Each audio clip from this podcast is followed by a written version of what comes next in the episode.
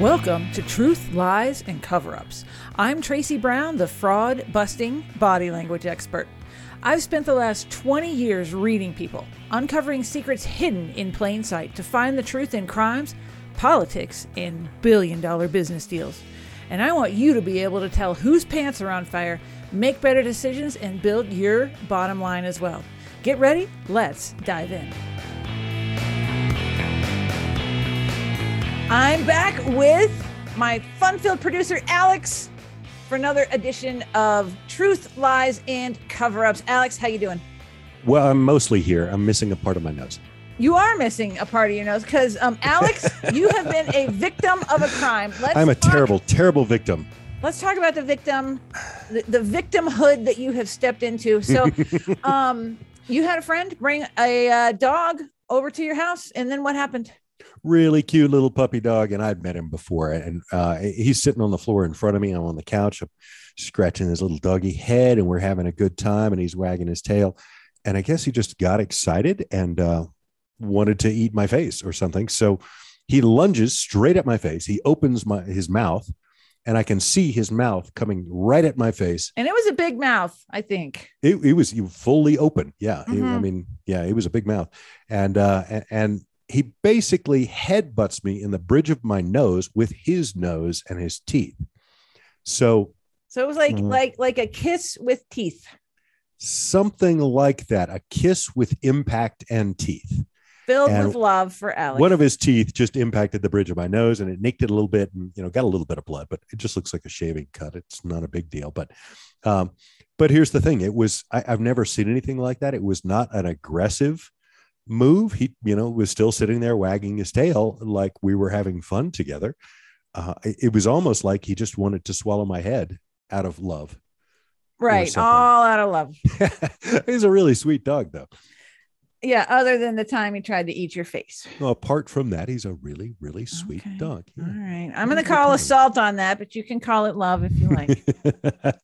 well, way to pour assault in the wound. Mm-hmm, mm, that's, that's, what I'm good for. So yeah. uh, we're talking about crimes today because we we have been doing the, the true crime, false crime show, and we found out it is really hard to create these crimes so that I can guess because the the truth is just stranger than anything we can make up. So we're just gonna uh, chat about true crime today and some of the things that we found out there. So Alex, what do we got? Lord child, I got a story for you today. Oh, I'm ready.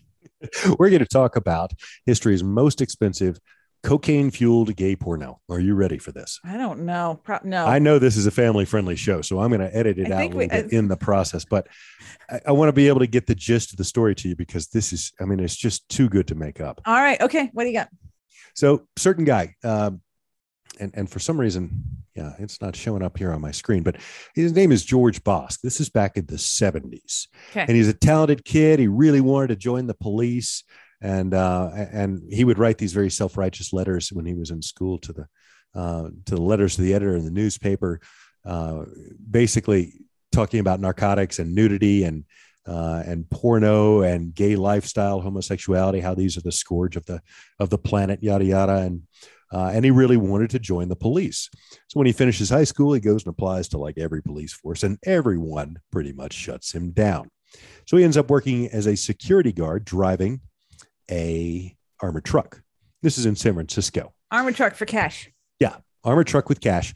Meanwhile, he's uh, you know, his uh all of his hatred of, you know, all these things that he had discussed in the newspapers with his letters to the editor. I don't know where that came from because somehow he met the love of his life, a guy named Carl, always guys time. named Carl. It's you got to watch out for that.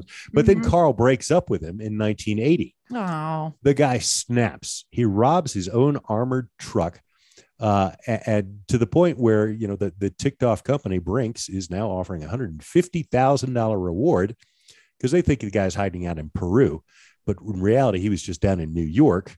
And he develops an incredible cocaine habit and becomes a popular figure in the underground gay scene largely because he would shovel out huge stacks of cash to anyone who would ask. Man, I should have I should have got some of that.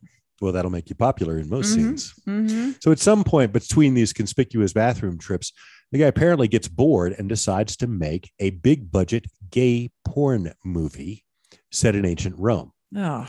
Now, big budget back then, it cost at least $200,000, which would be about triple that today. That is nothing. Yeah. Well, I know how much TV stuff costs. I just bankrolled one. I know. okay. so I it may be different when we're dealing with porn. I'm not sure. But um, anyway, he's got an elaborate set. He, has got a cast of 32 performers out there, and free cocaine was provided as part of the catering. And of course, everybody got paid from a giant suitcase full of cash at the end. That's the how. Day. That's how I did my show. It is. Yeah, that's how we do it. Mm-hmm. Uh, shockingly, the shoot turned into a complete disaster. Excuse me, disaster. Uh, and for starters, the guy kept rewriting the script at the last second, and his dialogue was so bad that the crew was just howling with laughter off camera, which kept messing up the uh, the scenes that they were trying to do. Well, yeah, that's here's why that's bad because back then, you know, they had to um, they had to buy the film. Oh, it was literally film, wasn't it? Yeah, yeah, yeah, it was film. Like like we didn't have to do that on my show. And that stuff's expensive, isn't it? It was really expensive. So you want to shoot it again? I thought I had a lot a lot laid out with just time, but man, imagine if you had to buy film. Oh God. Can't even imagine. Mm-hmm. So none of those actors had ever ridden a horse before. And they're trying to do these dramatic horseback scenes. They turn basically into a horse wandering around with a terrified stripper perched awkwardly on top of them. and meanwhile, the guy insisted on shooting some scenes at i am not going to repeat what this kind of club was, but we're going to call it the local fight club, which Got is going to be sort the of close to what they did there. Mm-hmm. Um, this is a, you know, a well, okay, you get the idea. Uh, and they had offered him a free lifetime membership if he would feature him, the, their location in their movie. Oh. But not even those cost saving measures kept him from running out of money before he got into post production. So now he's broke. He's lonely. He goes back to San Francisco in search of long lost Carl. Oh. But he didn't find him because Carl had moved to Texas. He got the hell out. Um, but the police, who had been looking for him for 15 months, did find him. And get this, they didn't just arrest him. You know what they did? Uh, super arrested him. Su- oh, how yeah. would one get super arrested? I think you have to put on a cape before you arrest him. I don't know. I think it's a beatdown SWAT team. I'm thinking SWAT too. team. Those leftover uh, yeah. leftover tanks from the desert. Which is where most of the tanks are. They store them out in the desert to keep them from rusting. I think they store them in like Kansas and stuff. No, they store them in uh, I think Nevada. Oh, I thought they actually I thought they handed them out to police uh agents like local police. Oh yeah, yeah, for fighting crime. Mm-hmm. Crime fighting tank. Well, weren't we gonna we were gonna purchase that crime fighting sub that they had to uh, when when the police were being defunded, they wouldn't be able to keep their sub. We were going to pick that up, I think. I think we looked at that on the uh, on yeah, the, the, police uh, sub on, on the auction sites. Yeah, because you know a submarine is good to have in Colorado. We do need a submarine. Mm-hmm. Uh, so nonetheless, he has been super arrested, and but there's still the matter of getting the money back for the company that he stole it from. Right uh, from the so, armor car place. Exactly. So get this: their insurance company sues the guy for the rights to the film that he made with their money. Oh, no. But they get him into court over this whole thing, and the, the director starts distributing photos taken of the scenes in the fight club. Oh. Now, it's not actually fighting that they're doing in there, but yeah, it was the fight club. So, right. Our listeners just have to connect the dots. They can do that. Right and if they can't that's good uh, so yeah this case got rapidly dropped once those photos hit the courtroom and it was so embarrassing for brinks they're like nope we're just going to eat this one. So you know keep that in mind if you ever have to get out of a lawsuit just distribute pictures of you at the fight club and uh, you well, might just i'm going to file that away. I hope i don't ever need to use that intel. I hope not. Oh my goodness. Well we have uh you know i um i got an interview today Oh yeah, Who's yeah, this? Abby Abby Ellin. She's um. Oh, and you two know some of the same people, don't you? Well, we do, but let's talk about Abby first because you know she's a New York Times writer. She's uh-huh. kind of a big deal, and she has a new book called "Duped." Duped. The double lives, false identities, and the con man I almost married. Now, what is her background besides being a New York Times writer? Was she somehow involved with rooting out crimes like this, or this well, is just something that she was she was doing some interviews, ends up falling in love with this guy who she was interviewing like a few uh-huh. years later, and he kind was of the way faking, that you do with me all the time. Well, yeah. I don't know about that, but she was uh she was faking, or he he was faking uh all of his um all of his information and you got to listen to the interview to figure out why and how it added up but uh yeah pretty amazing because she's done all this research on double lives like she's she's pretty interesting Huh. Okay. Oh, I'm excited to hear this one. What else do we need to know about Abby oh, Ellin? Uh, well, yeah, we do have some common acquaintances in that. Uh, she, well, you know, she's in the media, so she worked at the Tour DuPont and uh, had a few run-ins with um, our friend Lance Armstrong. Oh yeah, and you know Lance, do you know? Uh, well, yeah, we've had some run-ins too. Yeah. I think you had a run-in with his father, did you not? I did. I did. I met his dad on a plane and we talk about that too. So, hmm. uh, cause you know, uh, I used to be a bike racer, you know that. And, um, mm-hmm. and I, I got, I got pretty good. And it turned out there was this, uh, you know, Lance kid on the team with me all the time. So, uh, yeah, quite a few run-ins and, uh, a good introduction to fraud at a young age. Well, that is fascinating. And I, I, did know that about you being a bike racer, but I knew you were more than just a bike racer, that you were actually a super bike racer. A super good one on some days. Yes. No, it's just because you rode with the cape. Oh, right. Or the cape. Right. Yeah, it was that. But okay, I got to get to the interview. Have a great interview. I'll be in the background. Okay. Abby, thank you so much for joining me on Truth Lies and Cover Ups. I am so excited to, to have you here. Thank you for having me. Oh my gosh. Okay, so here's the deal. I read your book. Your book is called Duped. Hang on, it's right here. Duped, double lives, false identities in the con man I almost married. I have it right here. I read the whole thing on a flight. Usually I can never, I can't read for that long on flights because I fall asleep. I was, I read from start to finish. I was so sucked in and I still had more to read. So, um, oh, thank you. Thank so, you. Thank you it's so well uh, like, like you wove a story in, in with research and with experts but um we'll get into that because we have some common uh people we've been around. Oh good. And um let's why don't we jump into the story first? And then maybe we'll get into some tools and some research and things that you found and and really where you are now in in life. So um, i'll let you and, and if you want to introduce yourself because you write for was it new york times? Is that i write yeah so i'm abby ellin and i write um, i'm an independent journalist but i write mostly for new york times. So that's i was a columnist there for five years in the business section and and then i wrote a book about childhood obesity and weight loss camps called Teenage Waistland, like your waist, which is very funny if you can spell. And then I um, you are you are witty through the book. I, I enjoyed that. I was like, me and you are gonna get along great. you know, you gotta be funny because life is way too hard otherwise. Um, and then I well, then I was going back to school. I wanted to get my what I call my second useless masters, and I right around the same time as I was going to Johns Hopkins in in Washington D.C. Actually, not Baltimore, but D.C. I met this guy who I had interviewed for the New York Times for a story, and he was a doctor. Mm-hmm. And I talked to him, and, and I quoted him, and we had a nice rapport. The story did not run for another year a year later, I called him. I said, Are you still in private practice in Beverly Hills? He said, No, I'm in the Navy now and I'm opening up a hospital for kids with cancer in Iraq and Afghanistan. And I thought, Wow, that's great. Keep me posted. That's a story because mm-hmm. I am interested in international affairs, blah, blah, blah. Very long story short. He kept me posted. A year later, we began talking on the phone. So there was no overlap with work, with the times or anything, but we started talking on the phone and he uh, called me more and more, and he finally asked me out, and we got involved.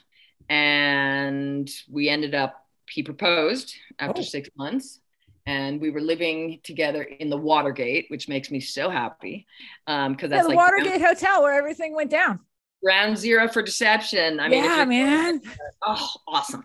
And so I did that. Um, but wait, then, hang on, hang on, because I think yeah. I think you're skimming over the thing, like because things that once you got to the Watergate, did, weren't things starting to go yes, a little bit wrong? Yes.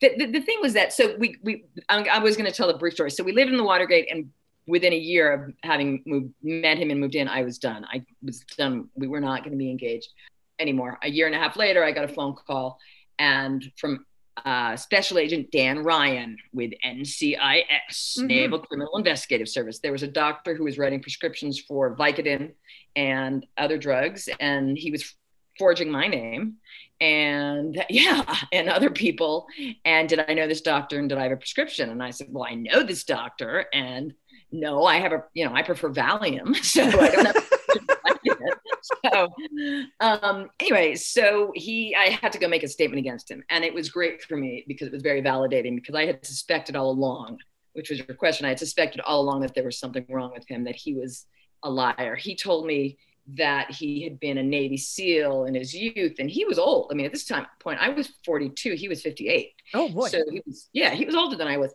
and he had gone back to the Navy he had been in private practice. He had joined the Navy again at like 57 years old. That's old. Uh-huh. And um, they let people so, in that old. I mean, really? Yeah, well, they did though let him in. He really wasn't. That's what's so funny. And there's, I'll tell you, remind me about this because I just got an email from somebody who helped him get in. Oh, yesterday I got an email, which was bizarre because this happened a long time ago. But um, but he had joined them, and he was he was legitimately opening up this hospital. He was legitimately working for the Pentagon he was doing that. He was on the Pentagon website, but he he told me that he had, would work was working with the CIA and he had been a hero and he had had all these op- medals for operations, secret operations that didn't exist officially, and all this kind of stuff that you couldn't verify. There's no way to verify that. You cannot call CIA Human Resources and be like, "Yo, does this dude work for you?" They're not going to answer. Yeah, no. Right. So no. I had these suspicions the whole time that something was off, but I couldn't verify it. And as a mm-hmm. journalist, it really drove me nuts because yeah. I'm all about it. You got to verify. So then he would say these things. I mean, one of the things he told me was that he had met his former wife who with whom he had two kids. He had met her in Iran when he had rescued her. And I said, when were we in Iran? Because the ages didn't add up. She it wouldn't have been 79 because it, it would have been around 90. And I said, we weren't in Iran in 90. He said, no, it was a secret mission. You wouldn't have heard about it. So anytime I had a question, it was always a secret mission that I, I would never have heard about. Oh, which is a really convenient response. Yeah. Because you can again, you cannot fact check. Because it's secret, right? Because it's secret. So the thing that finally killed us so to speak, was, or why when I finally walked was something that was verifiable. He lied about Brussels sprouts, which is like completely inconsequential. We, we, and I and I talked about this in the book. We went out to dinner with my parents in Washington. He raved about the meal. They were like the best Brussels sprouts ever. As soon as we left, he said, "God, that was a shitty meal." And I was like, "Why did you lie?" He said, Well, I wanted to make them feel good. I said, They didn't care. They didn't cook it. You don't have to say anything. Uh-huh. And that's when I thought if he could lie about that, he could lie about anything. And I knew, and I had felt along the way that he was gaslighting me. I mean, I felt that he was, you know, I would ask him questions and he would say, You interrogate me and you don't trust me and you have trust issues and all this stuff. Happens to be true. However, you know, he was really making me feel crazy. Uh-huh. And, um, so it was, you know, so I find when I got the call from Dan Ryan, the special agent, it's when I felt like totally validated. Like, oh my God, I was right. Well, so but he he told you a lot of a lot of stuff though that that in there that um you kind of brushed over, right? Like like the like you did live at the Watergate, but weren't you living like in the bad section of the Watergate or something? like like the the, the disco Watergate section? Slums. The slums of the Watergate. You know, it's funny because I live in New York and and I wanted to change my life up and I wanted to go to school there in Washington. I wanted to live in Washington. I actually was sort of fascinated by it. I wanted to sort of write about, about international relations. Um, and I was really thrilled to be living there. And we were supposed to go look for houses and places to live. And it just didn't work out. He never could quite commit to looking at a place, or when we found a place in Alexandria, Virginia, he didn't like it. So finally, I said, "We got to find something because my place somebody had was living in my apartment i rented it. So um, we called the, the the watergate and we found the one rental that would happen to be in the watergate and it was in the mm-hmm. watergate slums but you know i mean it was not nice. But he said he told me that the uh, navy was paying for it and so they were covering it for him because again they they wanted him to have a nice house there. Mm-hmm. but it was i mean it was fine. I said you know the watergate itself i mean like i joke the median age of the residents was deceased. I mean it was oh. like it was really you know would have been really nice during the ford administration i mean. So but yes it was i was excited to live in washington and have this sort of big life. And we were going to uh-huh. go to iran and iraq and afghanistan and i was interested in that. I wanted to cover all that and he that never happened we were supposed to you know he promised me dinners at the at this embassy and we were going to go meet you know obama and all of that stuff never happened anything that did happen i was never there for so he once saved somebody's life on the platform of a metro station, you know, and he judo chopped the assailant. And I said, Really? I should be reading about that, you know, in the newspaper. He yeah. said, No, no, no, nobody else saw it. I said, Well, there were you know, cameras. He said, no, no, nobody saw it. And, you know, it was like, it was bullshit. It was yeah. all fictionalized. He was like, you know, tilting at windmill, windmills in his head. And I, half the time, I think he believed it himself. He was nuts. Well, so you, so, so you're in this relationship and you're like, at, at what point were you like, wait a minute, this isn't like something's up here. Like what, what was that moment? What what say say that again. What was the moment that the moment where you started to think wait a minute something's not quite right. Because because there's there's usually whispers of that throughout there were whispers the whole time. There, yeah. there were you know what? Again he would tell me these things. He said that the secret service were watching us. Uh-huh. and here's what was very confusing because i mean i realize and i'm very open about this i sound kind of like an idiot and again it was that nothing was verifiable and it was also i don't know about this world i live in new york city it's not a military world it's right. not that's not what we're about i mean the way i talk about it is in in in washington no one is who they seem to be and in new york no one is who they want to be and it's it's really I really feel that way. And I uh-huh. totally get the New York aspirational stuff. The, the Washington was just this obfuscation. I didn't know who was working for what and who was doing. I just, it, it really freaked me out. So um, with this guy, it was he told us me that the Secret Service was was following us, you mm-hmm. know, and he told his son that too. His son, who was twelve, who also believed that he had re- met his mother when he rescued her in Iran. I mean, so he was lying to his son, which I didn't like. But again, I thought, wow, if his ex-wife knows this and she's letting him see his kids, then probably there must be some truth to it because if she was in on this deception then that would really be awful for the kids. That's almost like child abuse.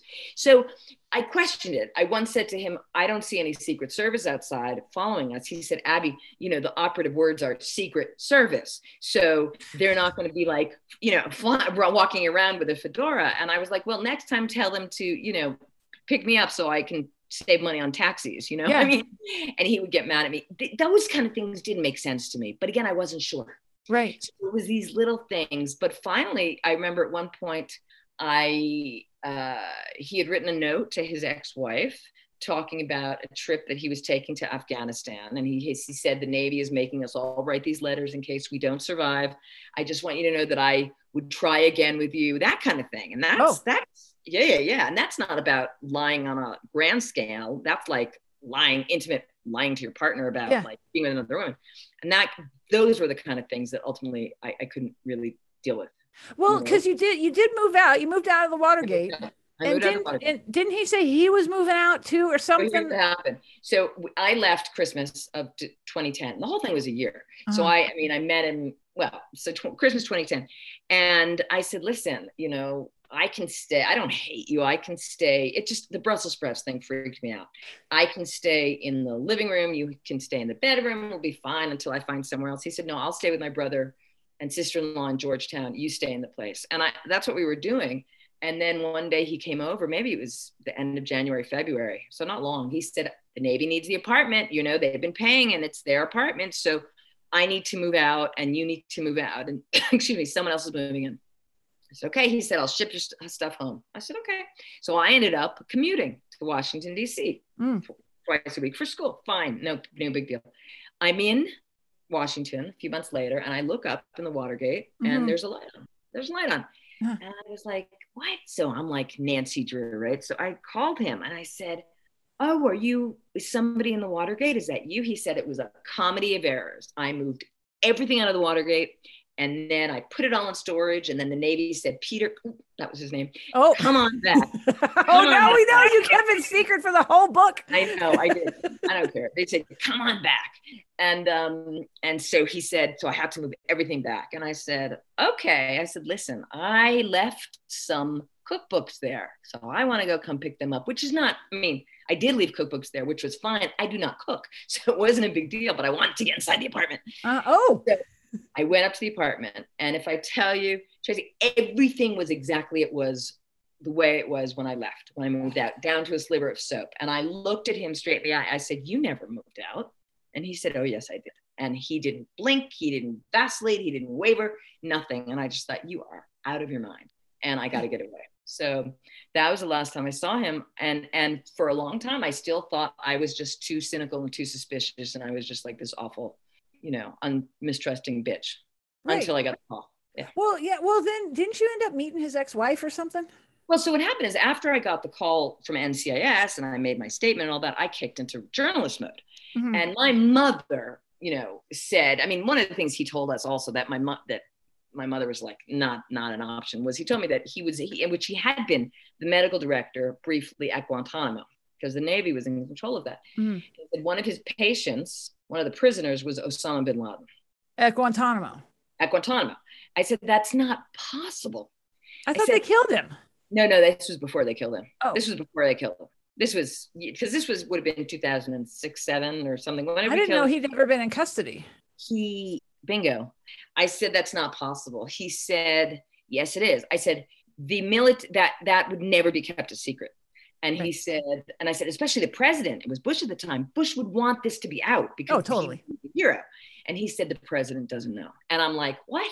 So there was this part of me, I think, throughout the whole relationship that's actually kind of in a weird way I was playing him because I wanted to see if what what about that was true. Like, how far would he go? yeah. How far he would go exactly. My mother, when I told her that, she said, Abby, there's something wrong with this guy. That's not normal. Uh-huh. So when the relationship and she kept also saying, why leave his private practice in Beverly Hills? You don't do that, especially if your two kids live there, like something's wrong. And I got mad at her. I said, You are so mistrusting. That's why I'm so mistrusting. And she said, and I said, I can't call Beverly Hills this and ask them about him. And she said, No, of course you can. And she said, I wish you could call the ex wife. And I said, I can't do that either. She said, Right. So when I got the call from NCIS, I kicked into journalist mode and I called the ex wife who told me he had been married before her.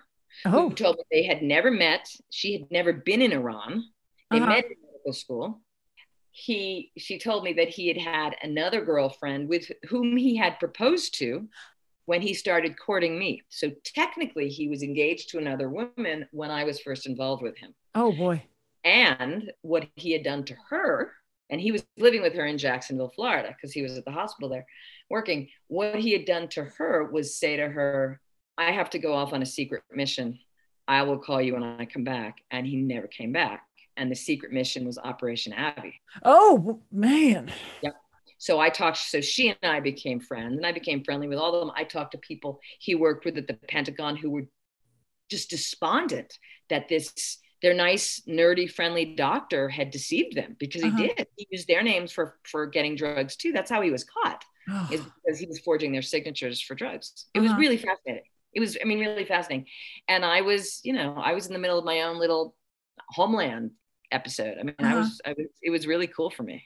Wow! I, I, oh my gosh! So, so, so you. At what point did you decide to write the book?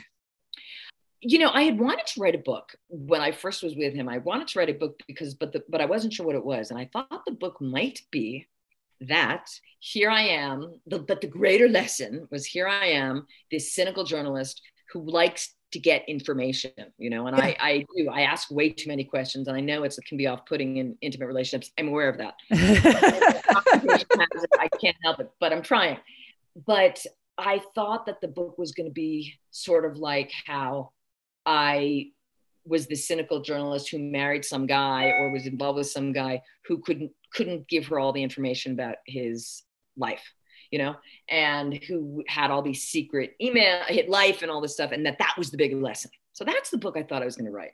And how you can't know everything and that's okay. And then as soon as i discovered this i thought this is the story i want to write. And the more i talked to people about it the more I realized everybody had a story about being duped, whether it was by somebody they were involved with, whether it was by a sibling, whether it was by a parent, whether it was by a friend, whether it was by an office colleague, whether it was by a government official. I mean, everybody had a story. And I thought, it's the victims that I really am interested in because I mean, the stories of the dupers are fascinating. We all want to know about their makeup, but it's the people on the other end because everybody thinks they're stupid, they're gullible. How could they be so dumb? Why would they let this happen? You know, and I wanted to give them them a voice. So that's my very long rambling answer. Oh my goodness. Well, and, and you did find a lot of victims to talk to. Um, right. and, and, what was this? Because there's a whole uh, group, the White Collar Wives uh, mm-hmm. uh, Association. Is that what it's called? It was a, it was a Facebook group. Lisa Lawler was her name. Is her name,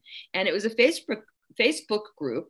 She's wonderful of women who had been married to white collar criminals, and they. Um, they you know they they were these women who had no idea what their husbands were doing. And some of them were millions of dollars but some of them were not even that much money. But either way they didn't know their husbands were committing fraud. Yeah. And so she was helping them kind of navigate the landscape the legal landscape too because the women were often liable well well you are and then like how, how does that like how does navigating that legal landscape work did you learn anything on that?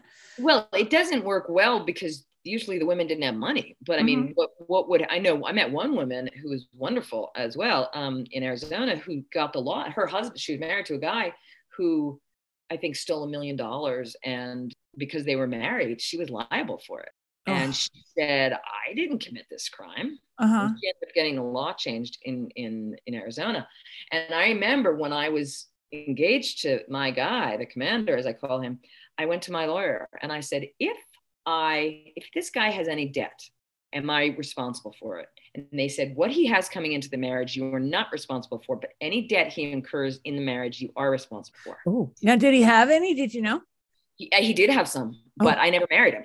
So oh, right, right, right. Oh, that's right. Oh, thank goodness. Yeah, yeah, yeah but I, um, but it was really, really interesting um, that, I mean, I knew something was off. I knew something was off. But yeah, you have to be careful. Women have to be careful. You have to protect yourself. You know, I mean, if you could get something in writing first, do it. Oh, yeah. Well, and you made a good point in the book. And you're like, wait, women commit fraud too. Yeah, they do. Yeah. Sure. And so how how is that different? How like the female fraudsters, what did you learn on on that angle because there was a guy who had a real similar story to you where you know oh, the the wife it. was gonna leave the husband and he just kind of kept on and yep. she just what did what it did was, he he went to her dad's house and went, and the dad didn't even know who he was he was involved with this woman he had two kids she had two kids their kids all knew each other everything was great he she was going to leave her husband this was in texas i think she was going to leave her husband they took Christmas cards together to send out. I yeah, mean, the pictures, Christmas card pictures. pictures. And she kept on sort of changing things and she would cancel at the last minute, blah, blah, blah. And finally, he was like, Something's not right here. I'm going to go to her father's house and ask him properly for her hand in marriage and he goes to the father's house and says hi i'm so and so i you know me. I know. We've never met but you've heard about me. I'm with your daughter. He's the father said i don't know who you are. I've never heard of you. Yeah. she's right now with her husband in you know puerto vallarta. Yeah. And the guy my guy was like despondent. And what happened is that she had taken two christmas pictures one with him and their families and one with her husband and their family. Can you imagine? Can you imagine i mean who has the time you know? And i mean the, the problem is that the internet and social media has made it much easier. You can get an app where you can get signs of airplanes taking off it sounds. You can get sounds of trains taking off. You can get sounds like grand central.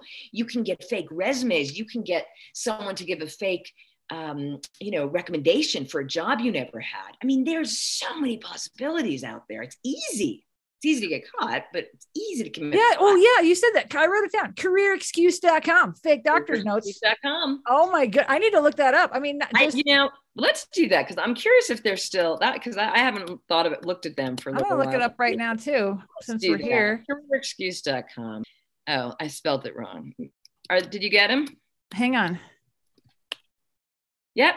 There it is. Oh, career excuse. I put in fake excuse. Hang on. I, put the wrong thing. Professional fake references, and many other verification services. Oh my gosh, I should get them on the podcast. I, I, bet they them on there. The number one most trusted resume reference and verification service. It's all wow. Yeah, that is something. I wonder. Well, you know, they say um, I I just heard a study the other day. Sixty percent of people lie in a material way on, on a job uh, resume or in an interview. Oh yeah, and they're lying. About, I mean, there were. I, I have in the book. I mean, I don't know. Was it Xerox? Was it somebody that the one of the CEOs lied about his where he went to college and if he even graduated college. I mean, this happens all the time, and I don't know why these people don't think they're going to get caught. Because, but well, I do know why. Because HR, a lot of people, for whatever weird reason, they're not doing their due diligence. They're just not. And I think it's because, and they, they of all people should, but I think it's because they don't expect people to lie to them. They don't expect people to, to be so blatant because like, duh, it's so obvious. Well, and, yeah. And, and we do have a preset for trust, right? So, so we, we have to go, go around that. So, um, speaking of a preset for trust, here is where, um, we have uh, come across the path of the same guy is Lance Armstrong. So um yeah, I uh, I actually uh, grew up with the guy and uh Lance, you're from Plano? I am from Dallas, yeah. Mm-hmm. And we were on the same bike team uh, growing up and on Team USA at the same time. And so I've I've watched this trajectory the whole uh the whole way. I I read his um his book, It's Not About the Bike. Uh-huh. And I and I was there for the first, let's say, quarter of the book. And I just remember thinking to myself, I do not remember it that way.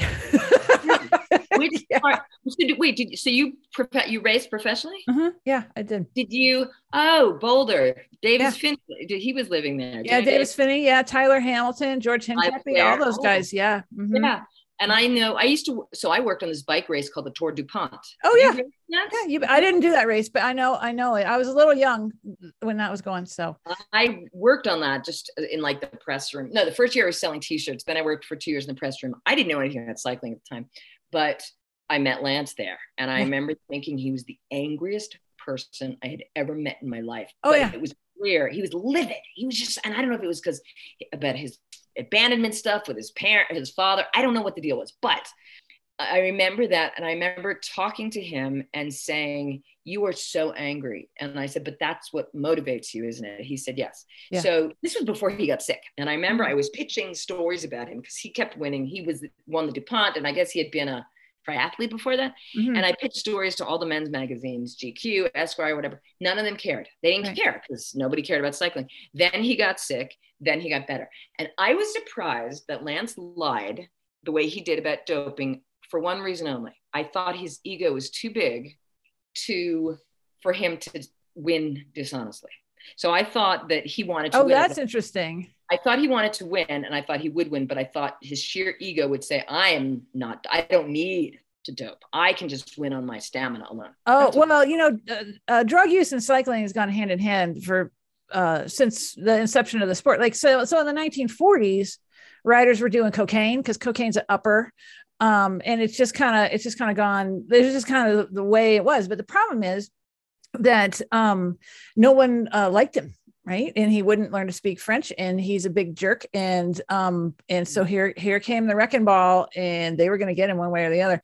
Well what did he do? He did exactly what what my guy did which is what they all do which is all i mean he, i think he's sociopathic really because he mm-hmm. and i i'm not a doctor i can't diagnose it but the behavior is he went on the offense. He attacked oh, yeah he made he gaslit you. There's something wrong with you. And i remember the hero to me in all of this is frankie andreu's wife Betsy oh betsy. Yeah yeah. I, have been talking to betsy. I'm trying to get her on the podcast. She um she has a book coming out she does have a book coming out. Yeah, that's what she talked last we talked that she does. She has a book coming out, and it was oh. supposed to coincide with the ESPN uh, 30 for 30 that Lance did, uh, but they they introduced that early because of the pandemic. They knew they'd have an audience, so she was going to try to drop it at the same time.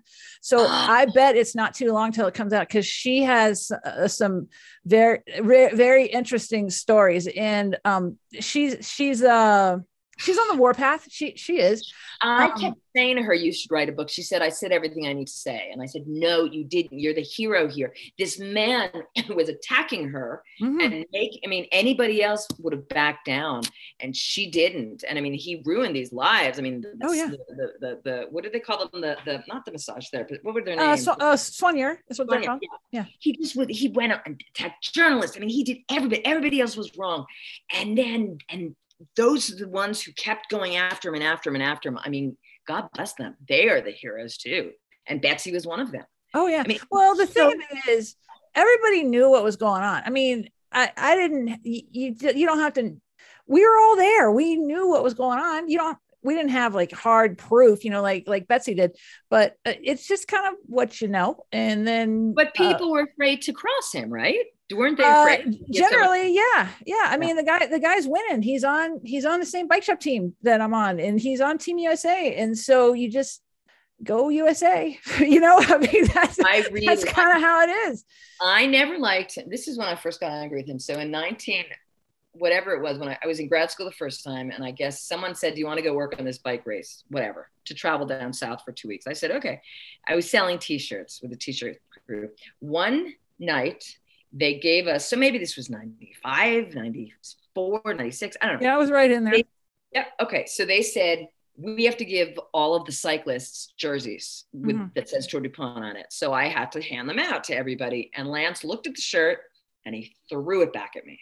Yeah. Like and I said, I, I said, so I remember the last night I was livid. I was so angry. I was like, you disrespectful. Who do you think you are? So the, and I'm like 25 years old, you know, and at the, at, at, the last night at the party, I said, I have a bone to pick with you. I said, that was so rude. What are you doing? They wanted you to take the shirt. He said, I wasn't going to wear it. I said, I don't care. You don't throw it back at the person who hands it to you. Yeah. I mean, I'm sure this did not traumatize him, but I was so, I was just like, I, I never liked him. I just thought he was such a jackass. Yeah, no, that's, so- that's super consistent. So, yeah.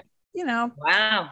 Yeah. Yeah. So, um, okay. So what, what have you learned through all this and, and, and where have you, where have you landed like in your relationships? Cause you kind of had a, like a string of bad luck right and and you you you've even taken some deception detection courses probably not that different from some of the ones that that I, that I've taken mm-hmm. um where uh you know there's law enforcement there and things like that and um, I took one with the CIA. I mean, I, I went out with another guy uh, many years later. I mean, this was in 2010 with this guy, and then I went out with another guy, I guess, in 2000, and 16. So that's six years later.